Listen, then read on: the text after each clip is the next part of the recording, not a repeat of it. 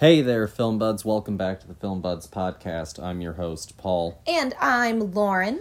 And uh, this is episode 256 of the Film Buds podcast. Fantastic. We'll confirm that later. Yeah. Um, I'm pretty sure that it's 256. Uh, and uh, it's our first one of the month of February. Woo! Uh, last month we did a, uh, a whole film uh, buds homage to the early films of Steven Spielberg, um, given you know Fabelmans coming out and that sort of thing. Mm-hmm. Uh, what did you What did you think of the month overall, dear? Um, I thought it was very informative. Honestly, I hadn't really seen a lot of Stephen King, Stephen King, Steven Spielberg before um, a certain point. Uh, that point being Jaws. So it was fun to, to go back and see some of his younger works and and see where you know this this young man and his love of film produced the old man that we know today um, and where that legacy was born. So I thought that that was really interesting. Honestly, um, I have like I, I feel like I have a more full picture of who who Steven is as a as a filmmaker. No, I think that that's totally fair. Um, I definitely enjoyed it. It was interesting to go back and and having a, a decent working knowledge of you know his filmography. Go back and see you know just how how truly deep some of those artistic flourishes go. you know, um, because we've talked about how much I enjoy like first films of filmmakers, um, and seeing what sticks and what doesn't. Uh, you know, you go back at Bottle Rocket, Wes Anderson's first film, and it has definitely some of those artistic flourishes, but like, you know, Grand Budapest, you know, on a visual level compared to Bottle Rocket are definitely living in different realms um, to a degree. And I think even um, like Rushmore, you know, his second film. Um, so it was interesting to go back and and really go down that journey of, you know, an, an American icon who's still making films today from that generation. I mean, um, you look at that generation of filmmakers and you know some of them are still working but few of them are still prolific you know Okay. still churning out films as as routinely Yeah. um, you know, him and Scorsese are some uh, some of the like still workhorse, you know, sort of filmmakers of that generation, and they can just casually, you know, just sort of put out a, a classic, you know. Um, Well, they've got the name, you know, Yeah. that's really that's really the driving force for any of these sales. You know, this legacy that they have is is is a household.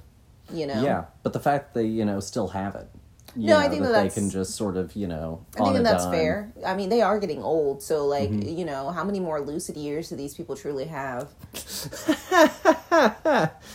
I guess we'll find out. No, I mean honestly. Um, You know what? If if I guess you know lu- uh, uh, a slight slip on lucidity ends up creating you know uh, Steven Spielberg doing a horror movie again, that sounds fine to me.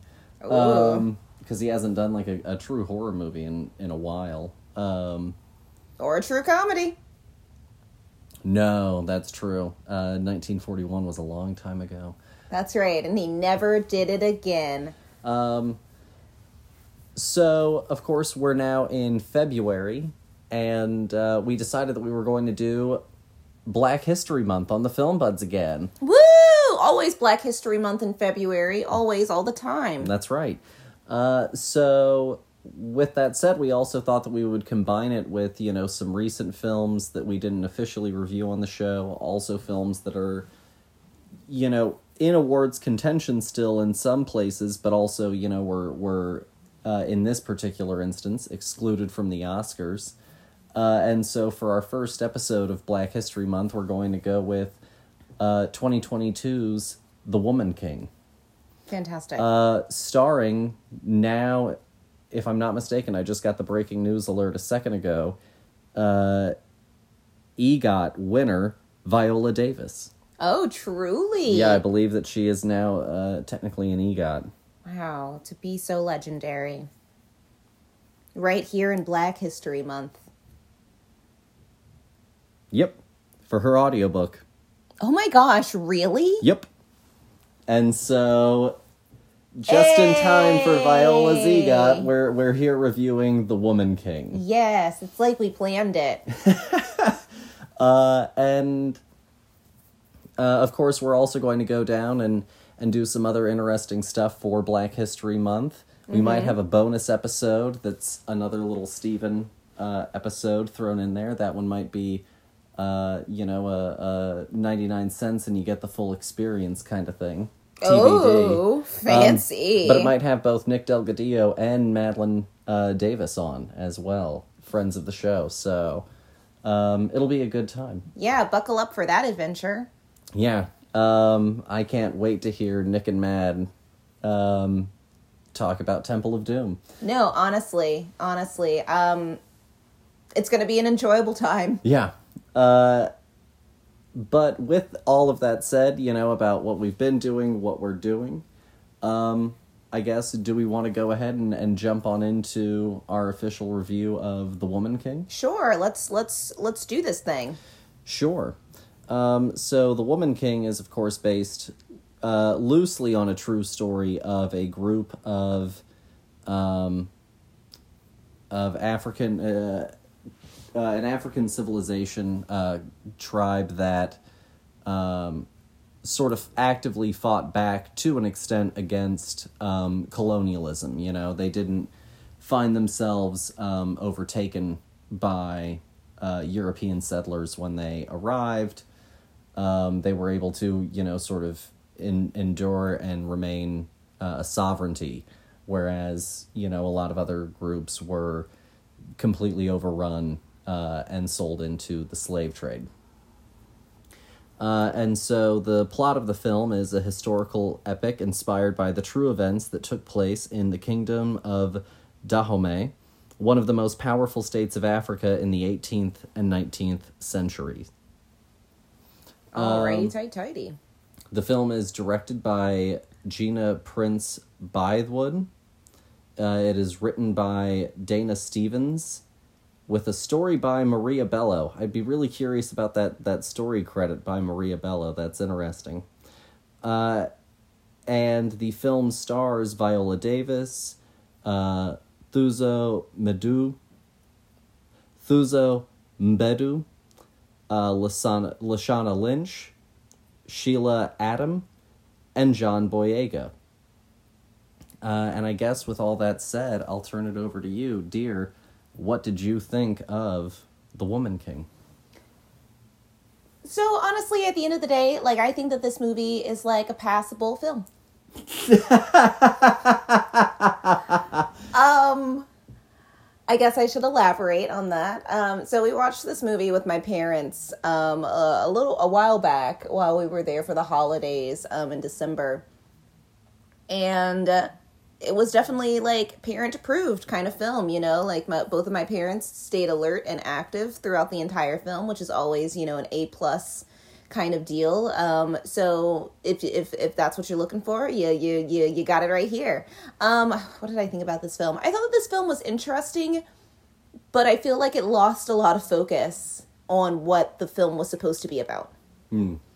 Um, because it's called The Woman King, but then we we spend a lot of our main character focus on a completely different character and and her rise into into this community of of female warriors and her her kind of like hazing into this society and her her training montage and we waste a lot of time with that focus and i guess going into this i thought that this movie was going to be about viola Yeah. I mean, it's it's literally it's it's about her. She's the she's the main person on the poster. She's the woman king. Like we, you you know that going into the film, you're just leading into how I guess she get, becomes the woman king. And I think that it gets really distracted with with this like young girl and like her journey through this and and and this like redemption story that she goes on. Whereas like, um, I felt like our our our I guess what I assumed was going to be our main focus got like really sidelined to just being like she's a badass general Yeah. who who does badass things and and gosh darn it is she is she a mean person but she's tough love you know and i just i felt like this movie got real hard into that like we and and really where and then they kind of just like slid in the stuff about the slave trade really casually. I felt like that was the only thing really moving the plot forward in any direction. Um, John Boyega's fantastic. Yeah. John Boyega's costume designer is fantastic. Um, it was so much fun to see John Boyega in this film because it's completely different than Finn in the best kind of way. He literally gets to wear these just fantastic silk robes that are so vibrant and and so so patterned and so colorful and so luxurious. You know, he really feels like royalty, and it's just. It's so good. It, it, it gives me, you know, real horror Black Panther vibes where I'm like, yeah, Gersha Wakanda Phillips is the costume designer. fantastic gersha you did amazing sweetie um because also like his his his uh what are what are they called the, the concubines Mm-hmm. his concubines also all look fantastic they they really elevate i think this this idea of of african beauty Mm-hmm. in this film because it's it's I think that they're really leaning on that honestly is this kind of it's the real life Wakanda Yeah. feeling. And i don't know how much of this is truly accurate um and it and it shows i think a lot. Uh it's it's like 300 the gladiator movie of uh, spartan excuse me whatever. Gladiator is is fine i guess. Um it's like that though. You know it's it's it's historically accurate ish I understand that. you know it's about events that happened but then we threw in some sex appeal No, I definitely understand that. And I guess I don't know. I guess I was expecting something more from this film. I understand where you're coming from with that. Um, first of all, I think that you're right. So much of this movie, on a pure aesthetics level, is tremendous. The cast is hot. Yeah. Um, everyone is filmed immaculately. Um, the cinematographer is Polly Morgan, uh, and um, I think that she uh, did a great job. Um, and then, you know, uh, I think that the director, Gina Prince uh, Bythewood, definitely knew how to make everything look luxurious and, and rich and fantastic. There was plenty of, you know, like production design in certain parts of this movie, like the costuming and the makeup effects. Um, I think that what you are getting at is that like there were a lot of spinning plates and it does feel as though some of them were just sort of left to drop or just very quickly removed, you know, and discarded and it's no longer in rotation. Um, because there is this interesting thing of John Boyega is this king who is facing colonizers coming in, enslaving people. What is he to do? Um, you know, this uncertainty about going into conflict, into open war with these people.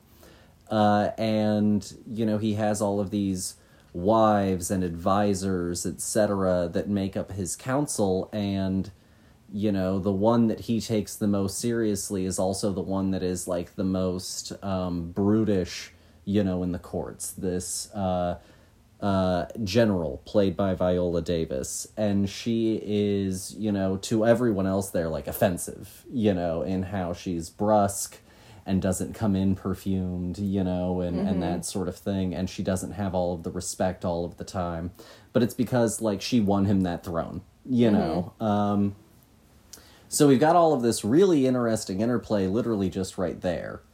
Uh, and then we do start to also get into this little romance plot between our actual main character, you know, or our co lead, I suppose you could say, and um, this uh, half African, Half Spaniard. half Spaniard uh, guy that she meets who came here with the colonizers because he wanted to return to his homeland where his mother was from.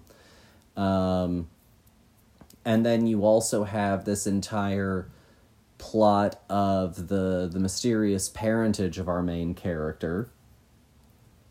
Uh, and then you have you know, her rising up through the ranks of this military in the midst of this conflict. Mm-hmm.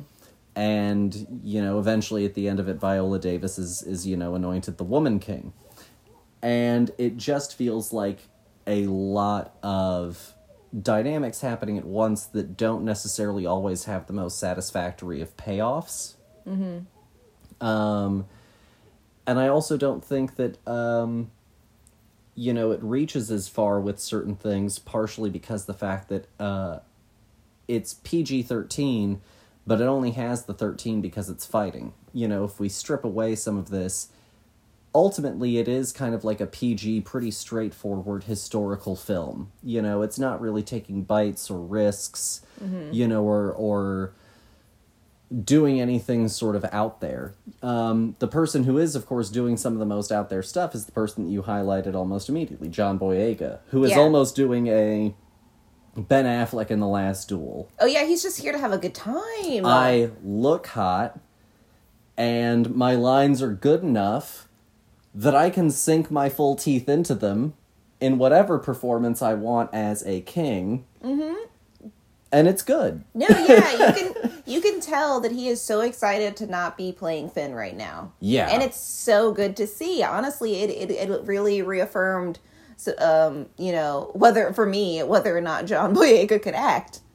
Uh, he's apparently great in a uh, TV anthology film called Small Axe. Okay.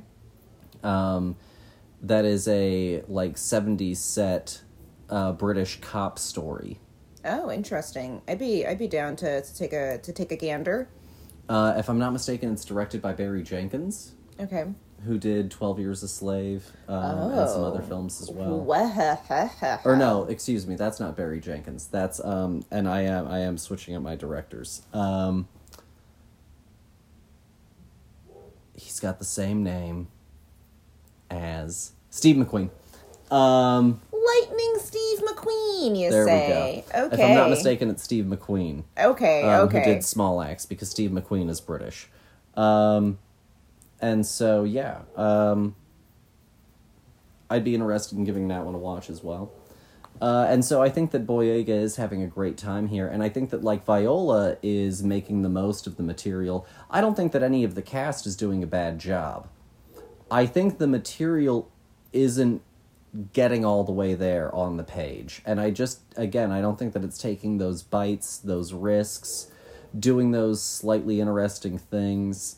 Um, you know, this is what we would refer to, you know, as, as a pretty, you know, standard sword and sandal movie. Yeah, yeah. I found myself getting bored. As the longer the movie went on, the more bored I became because I was like, "Oh, we're just following it, following the same tropes that I'm used to." I was really hoping to be, you know, to just go on this adventure of this story from from history. Mm-hmm. And then I was like, "Oh no, there's this this mid act love story that's like unnecessary as hell." And it is because of the generosity with the history Yeah, that it does become, to your point, boring. Yeah, and like it just I think that it follows a really traditional landscape of what this film needs to be. You know, we've got we've got our action sequences that are totally badass, but they are mixed in with a lot of like personal drama and like we had to have some Game of Thrones shit thrown in there, you know, to really spice it up. And I just I just I don't know. I I felt like this movie was very passably good, but like I think that honestly, taking that step, and maybe I'm wrong, taking that step, I think, into being an R rated movie mm. and dropping the love interest Mm-hmm. would have really upgraded a lot of this movie because we could have gotten into adult topics. And that's the thing. We're talking about colonization and the active enslavement of African colonies, and then we're going to try and PG 13 this hoe. Yeah, and it just it doesn't make any sense to me. And why? How dare how dare her love interest be the most sexy man that has ever like dripped on this planet Earth? Like it was just it, it threw me out completely. I was like, why on earth is he ripped? He's so impossibly sexy. Why is he ripped and then in these painted on pants? Like what on he earth? He looks like he he literally looks like a romance novel cover at one point. Yes, and I was like, this is so unrealistic to the point where it's just it's just plain offensive. Um, and you know, I think that like y- I saw a lot of people compare this movie to like Braveheart and Gladiator. And I think that like one of the big things with like, you know, both Braveheart and Gladiator is they are both taking that R-rated bite where they're able to take the mature adult themes, you know, to mature adult places. Um and the the the you know with Braveheart, the end of that movie, you know, we stick true to history. Braveheart doesn't make it in the end, guys. Um, Dun dun dun. and um, history, spoiler alert, I guess, he's drawn and quartered. So, um, That's what you want to hear. yeah, you know, um, I think that the other thing is, you know, they're they're willing to take those those hard tonal beats, and like we do lose a Zogi. Spoiler alert. Um, you know, in the, in the process of the movie, but it does just feel that that it has this tameness, you know. Um, and I think that it is because we we need to do things like lose the love interest, focus on the politics of it all. Let's look at like a great example of something that balanced human interest. You know, we'll use a, a, a modern example: The Last Duel, Ridley Scott's The Last Duel. Mm-hmm. We're balancing the interplay of these relationships inside of a larger political context of instability inside of this conflict. And that movie does a great balancing act of all of those perspectives and opinions of three different characters all inside of this intrigue. Um, but they also make the decision to make it about the personal side, not the historical side. And here they try to make it both. Yeah, yeah. It's it's trying to Titanic for me. You know, where and we don't like, also have the same runtime as a Titanic. Yeah, no.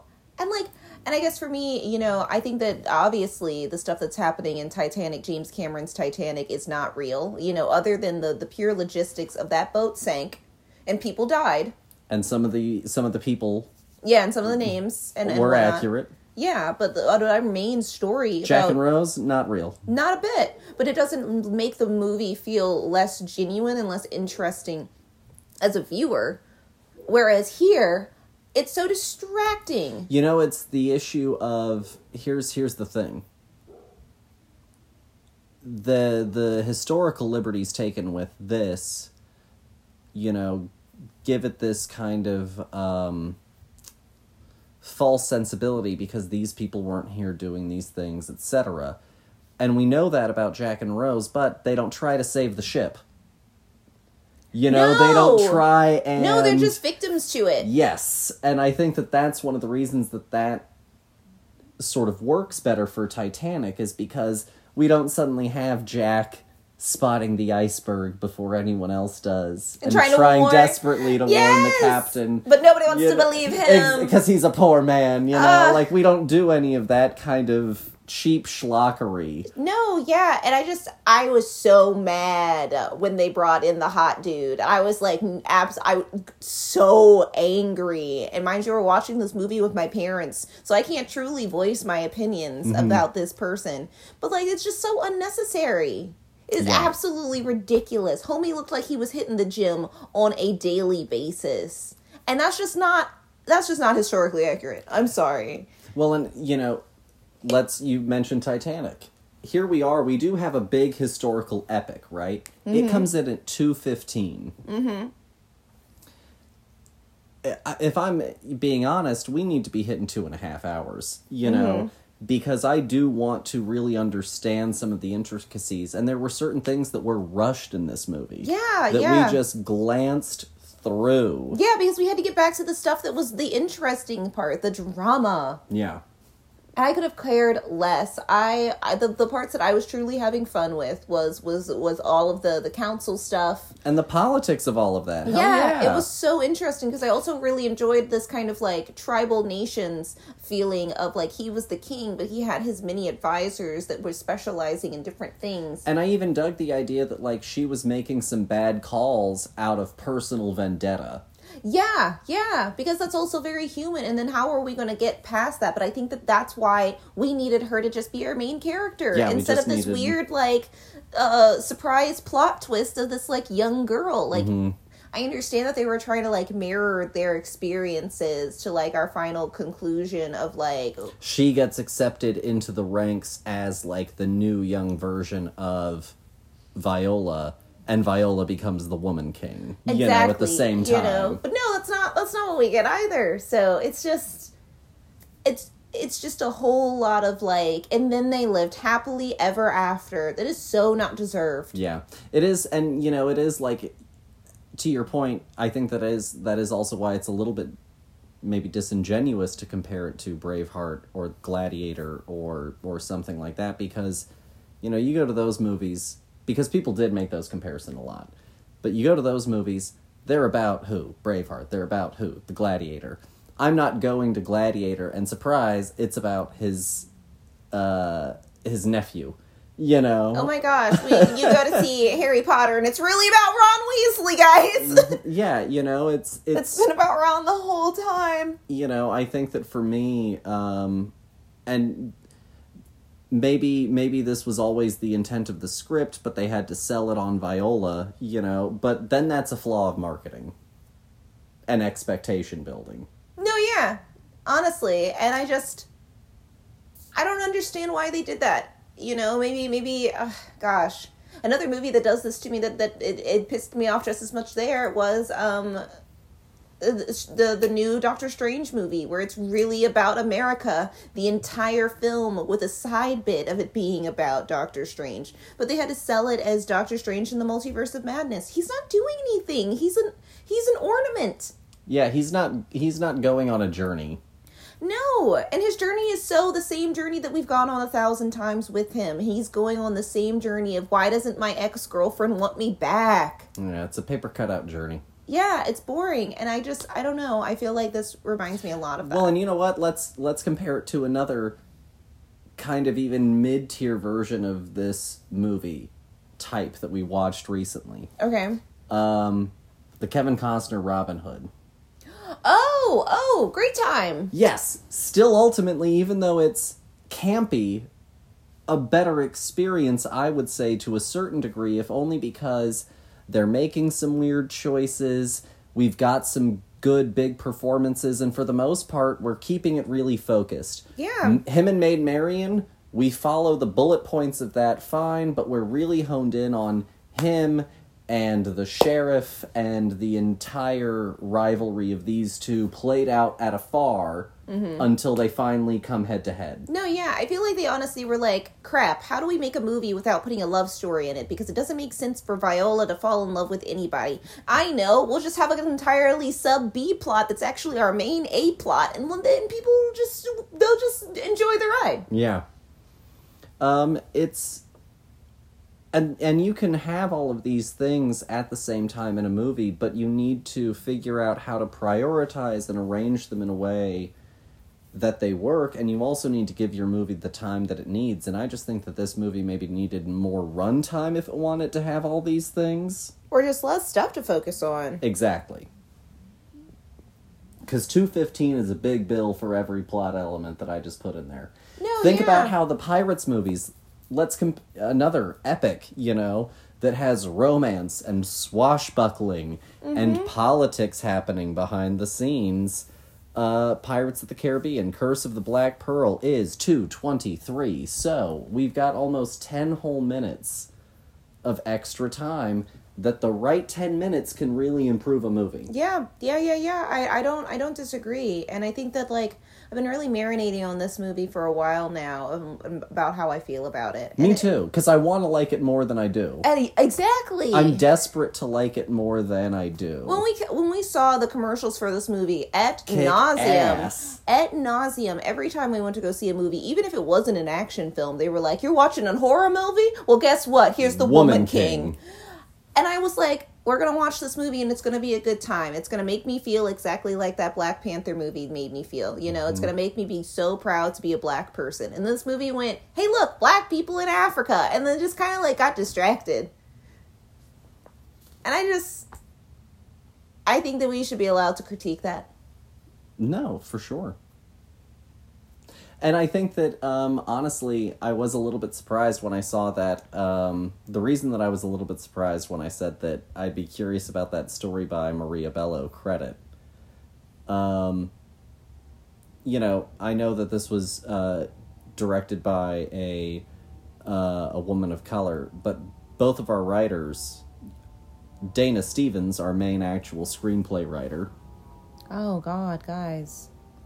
uh, and then Maria Bello is like literally the actor Maria Bello here with a story by credit. And so I'm really curious if that's accurate or not. I really don't know, and that, that you know that maybe explains a lot of my my critiques about this film. maybe we we summed it up really nicely in a nice bow. We had we had white writers, and that's just that on a hat. You know, they said that they were going to come in here and write a story about black people, and they did half of that. They wrote a story. Yep, and they were black people. Um, and again, I think that also the real story of this tribe is this delicate balance of navigating a really complicated issue. Yeah, but I really think that they didn't want to talk about the issue. Yada, yada, yada. they were like slavery is such a b plot c maybe even d plot of this film right now it is not really about the african slave trade because also then we would not have had a sex scene in the middle of it You, yeah. because you are not about to tell me that people being auctioned off right outside the window has any amount of sex appeal this is was an unserious film Woo! yeah. Um fair cuz again, you know, to to make the comparison, you know, Braveheart does part of the whole thing is like the Scottish hate the whole prima nocte thing. Mhm. And so we don't get too too graphic with it, but we've got an entire sequence, you know, of of pillage and plunder and, and rape, you know. yeah Um, and yeah, it's toothless stuff. You know, it's it's made for TV, Disney Channel. To your point, parent approved, and that's why I think you know, for me, it's not dissimilar from like um, um, Hidden Figures. Oh, but I think that Hidden Figures is doing Hidden a better Figures, job. but Hidden Figures doesn't have to go as hard hitting, and Yeah, that's why exactly. it can carry the balance better. exactly, it's still parent approved. It's still a family film, but it's still. I But think it's taking this it more needed- seriously. This pulled punches. Yeah. And that's the issue at, Yes. at the heart of this. It was pulling its punches. and it could have been a really interesting film about something that's very serious and is still topical for today. And they were like, no. I mean, I'm not trying to be rude. I think Steven Spielberg's West Side Story has more teeth. Yeah, because it, at least it's still about the racism of it. Yeah. you know, and about these two people who, at, at the odds of all of this, you know, is still found love, you know, and had hope for their mm-hmm. future. Or this doesn't mean anything. This doesn't mean anything. I'm so mad. I'm so mad that It's he. a little too glossy. I hate. I hate his entire plot. Honestly, him coming here from Spain because his mom was here with his slave trader friend, and him over here trying to convince everybody that he's not a racist son of a bitch, and then he ends up getting the girl. And they, they they try to convince me that it's some star-crossed lovers crap, and I I, I have to call out. My favorite part of it was honestly her being like, I saved you, but I'm to dip now. Like my goodness, It was my favorite part because I was like, no, that's fair. I think I would have even accepted their love story more if we had like consummated their love story like out between these two worlds, you know, when they run away to that nighttime escape and they're like in the woods together or whatever. Like I would have been like, all right, and this is where they have sex. Not not after he quote unquote saves her from the slave trade. Don't you dare. oh, yikes. Uh after she just watched her friend die. Don't you dare. I'm sorry. What? it's just it's just not great. Problem? Uh Oof. We're really starting out Black History Month strong. But I think that is really important to I feel like there's a there's a thing that happens in the black community where you go, well, black people made it, so therefore you cannot critique it. It is something that we have to hold up on a platform because it is a part of our history. No, we can still judge stuff. Well, and honestly, you know, a lot of people have been like, it's a real shame that this movie got totally shut out. And I will say this: I think that it is same a shame that the cinematography was shut out. Yeah. I think it is a, sh- a shame that uh, Viola was shut out. Mm-hmm. I think it is a shame that the costume, hair, and makeup were shut out. Yeah, because it's stunning. It's a beautiful looking Production film. design, all of these things. This is not a Best Picture film. no. This is not a Best Director film. Sorry. No. This is not a Best Written film. No. Um, and it's it's so and if on a first glance it's so passable it's you know it's it's checking all the boxes It's like Bohemian Rhapsody. And here's the thing Bohemian Rhapsody shouldn't have been nominated or won anything either. but it's But about this queen is just as a sort of offensively glossy yeah about complicated history. no i think that that's fair Uh, so if you had to rate uh, The Woman King one out of, uh, you know, I guess you could do a zero. I don't think you will. But if you had to rate it out of five, what would you give it?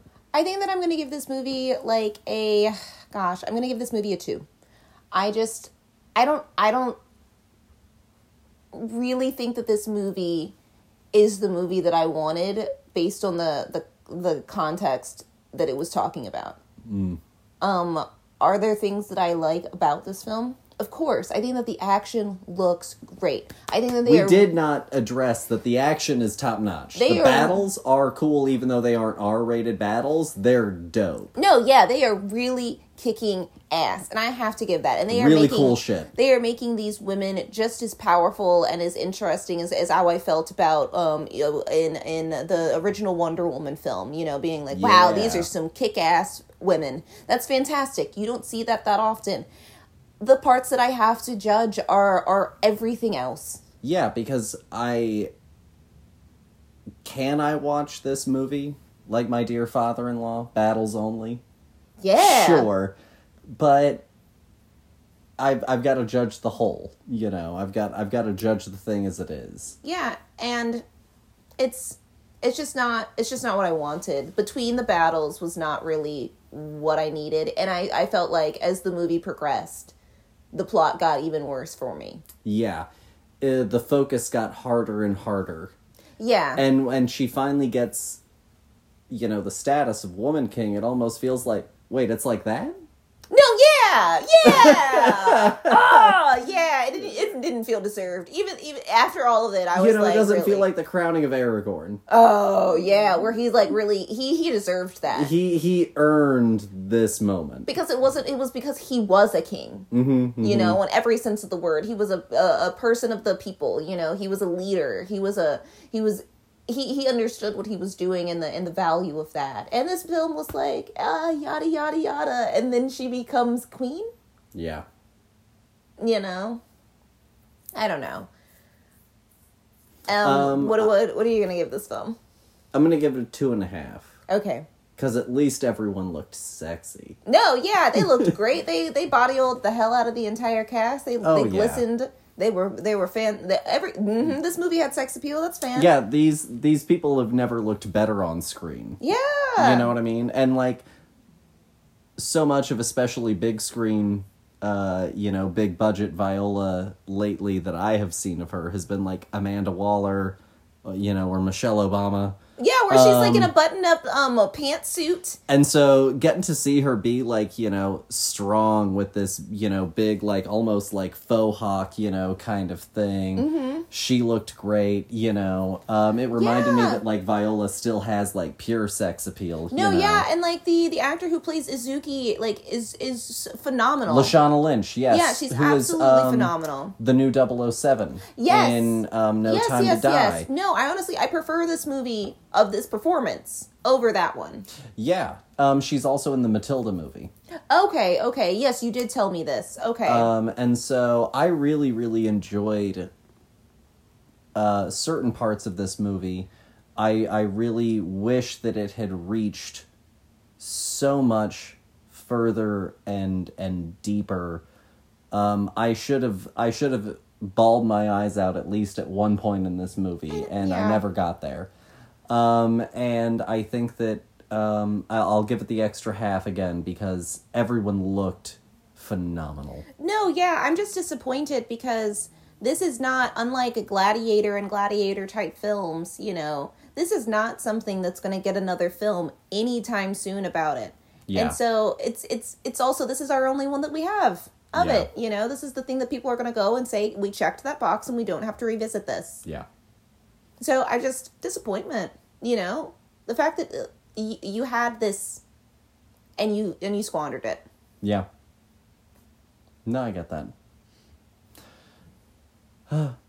Disappointing. but with all that said, um, we'll move on to our sort of post show uh, or post review discussion.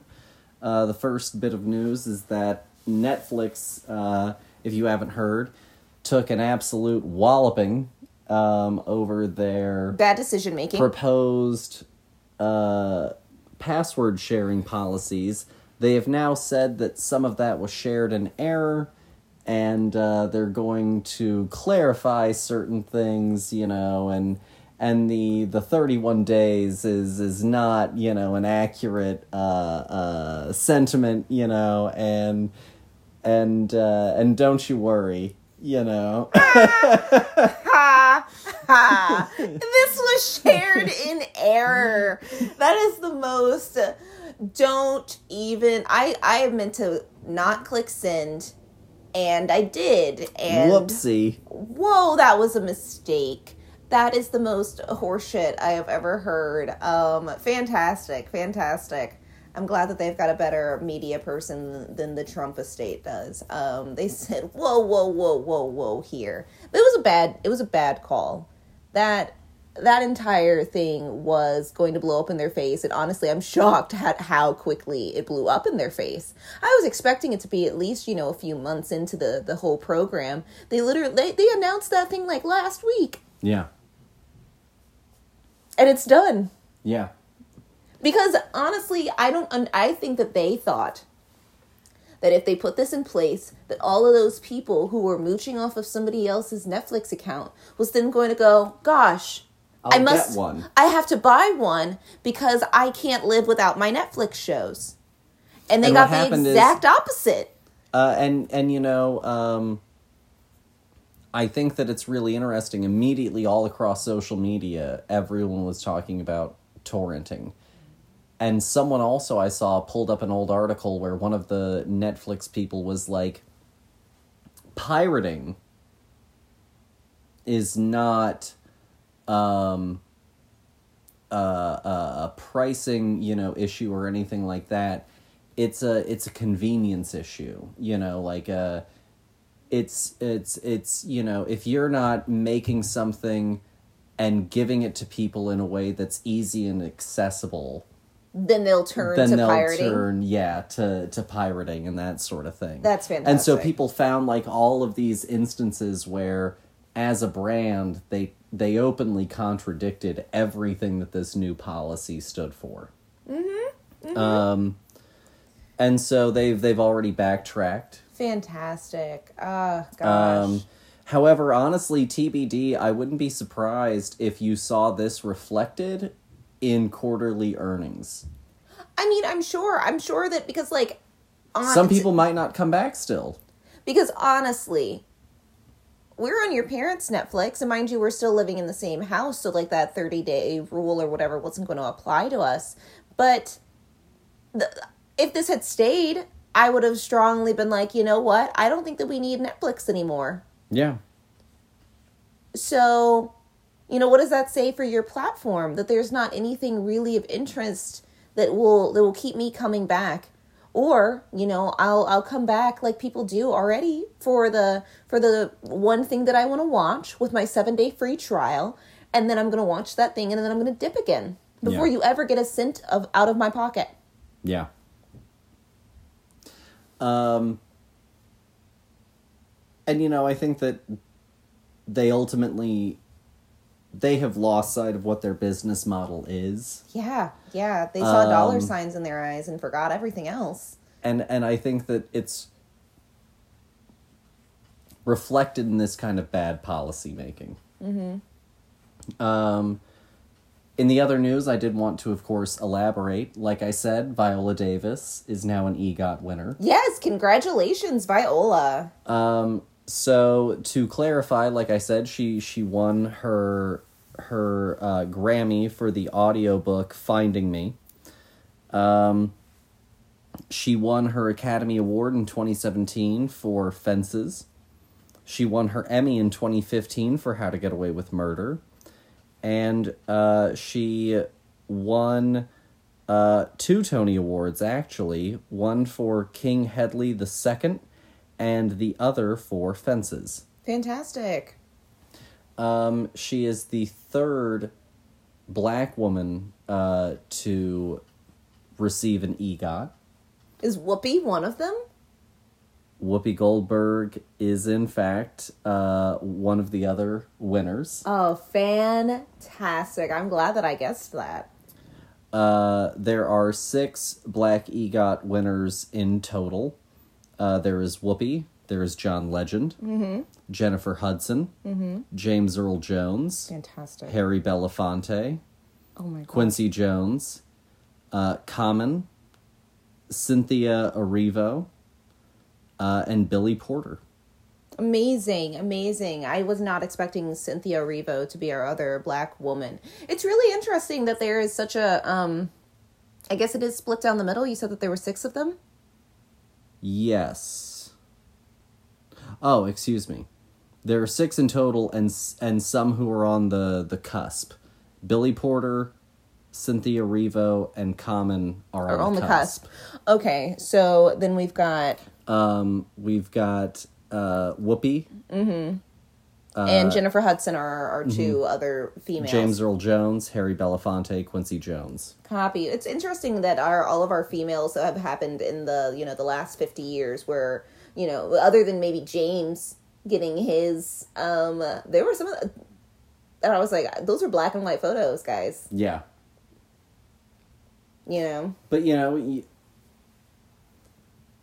back in the day, especially, a lot of people worked across every sort of field. Yeah. You know. yeah, yeah, yeah. Um, not unlike Fred Astaire, you know, stage and screen. Mm-hmm. Um, I mean, we could totally go back to that, but then we have to also value theater more. yeah, and we're gonna have to also raise the caliber on. You know, you can't just act. You have to also have one extra thing. You know, because a lot of those people were were typically singers and dancers, or actors and dancers, or actors and singers, or or triple threats in some capacity, even if they couldn't really do them all that great. Well, honestly, I think that at the end of the day, I think that my acting caliber for film actors needs to improve because I feel like performing the same show eight days a week or eight times a week is is more of a test of of who you are as an actor if you can go there on a consistent basis versus people who can just do it those few times you know those few takes and that be it Yeah. you know sometimes they don't even get the whole script at once Yeah. imagine like you know i think that that that would truly How also could you ever really learn material that way? exactly honestly What's the emotional journey of my character in the larger piece? Not just my scenes, but how does my entire character's journey fit into the entire piece? yeah What yeah. notes do I think that I need to pull on in my journey that enrich the the, the themes of the of film the yeah. yeah yeah yeah yeah yeah. No and i think that that would also um get a lot of people out of the weeds as well. You know we would we wouldn't have all these actors where you're like oh they just do this one bit and that's it. You Yeah. know they they we wouldn't have people like the rock who are who are late you know if you had to do both and you couldn't do one without the other then people like him would be would be out of the business. Mm-hmm. because there's no way that that man is going to actively go to rehearsals and then shows on time. Yeah. minimum. Yeah but I he's going to be a diva about the whole thing. The curtain is going to come and your understudy is right there. Yeah. And they're chomping. ready ready. And people pay to see you and so they get to see the understudy now which they're going to be upset about but at the end of the day they're probably going to get a better performance. Coming at you the rock. Um, and so, you know, I think that, um, yeah, I think that definitely you, you look at a lot of, you know, typical actors, you know, in a film setting, and, and very few of them do have, especially in the way that a lot of big budget stuff is done, those chops for even working with a director like David Fincher. yeah no Um, you know, you hear about uh, the fact. I think Harvey Keitel is a tremendous actor. I think it is hilarious that he ended up quitting Eyes Wide Shut because um, it was too difficult Stanley Kubrick tried to fucking Meisner him yeah and and tried to have him just walk through a door like 60 times or some shit. you know, um and I think that definitely Stanley Kubrick is a madman, but also um that's kind of stage work, yeah but in a in a in a film time frame. yeah That's rehearsals and performances across an entire year contract on stage condensed into one to two days of filming, mm-hmm. where he makes you do it every time until you get it. yeah Um, and and so I think that it's fucking hilarious that he quit.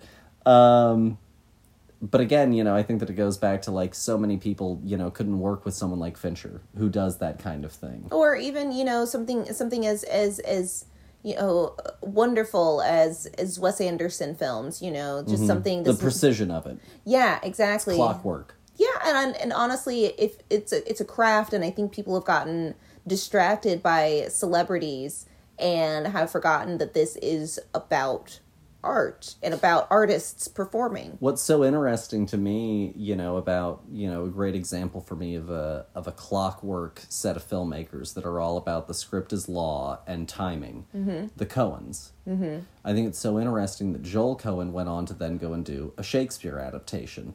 The script is law, Yeah, and it is clockwork. Mm-hmm. Um, also, interestingly, it's not the one that actually has a PhD in English. well, when that's the person that you spend the most time with, mm-hmm. you don't need a PhD at that point. Um, so yeah, I think that uh, or a master's, whatever it is, he's got a he's got a higher degree. Uh, It's got a fancy pants degree, guys. that's right. That's right. Uh, the last thing that I wanted to talk about was Peter Safran and James Gunn revealed uh, the the upcoming DC slate. Oh, okay. So what's what's DC got planned for us? So of course they're still releasing the Flash. yeah, terrible Um, decision. They are going to, of course, still move ahead with Aquaman: The Last Kingdom. Amazing, terrible. Um, the Batman Part Two Ooh, still happening. Exciting. Um, but they also announced, and Blue Beetle is still happening. Okay, TBD. Um, but they announced Superman Legacy, Okay. which is going to be the James Gunn written and directed Superman film. oh, interesting. They're It might actually Superman. it might actually have a point. Well, I mean, he is also a kid from the Midwest. Well, I think that James Gunn, if anybody's going to make Superman interesting, it's going to be a guy who's interesting. Um, it's coming out July 25. Okay. Um, the Authority, Okay. uh, which is about uh, a more obscure sort of character, very sci-fi edged, Yeah, so very in line with James Gunn. That sounds right.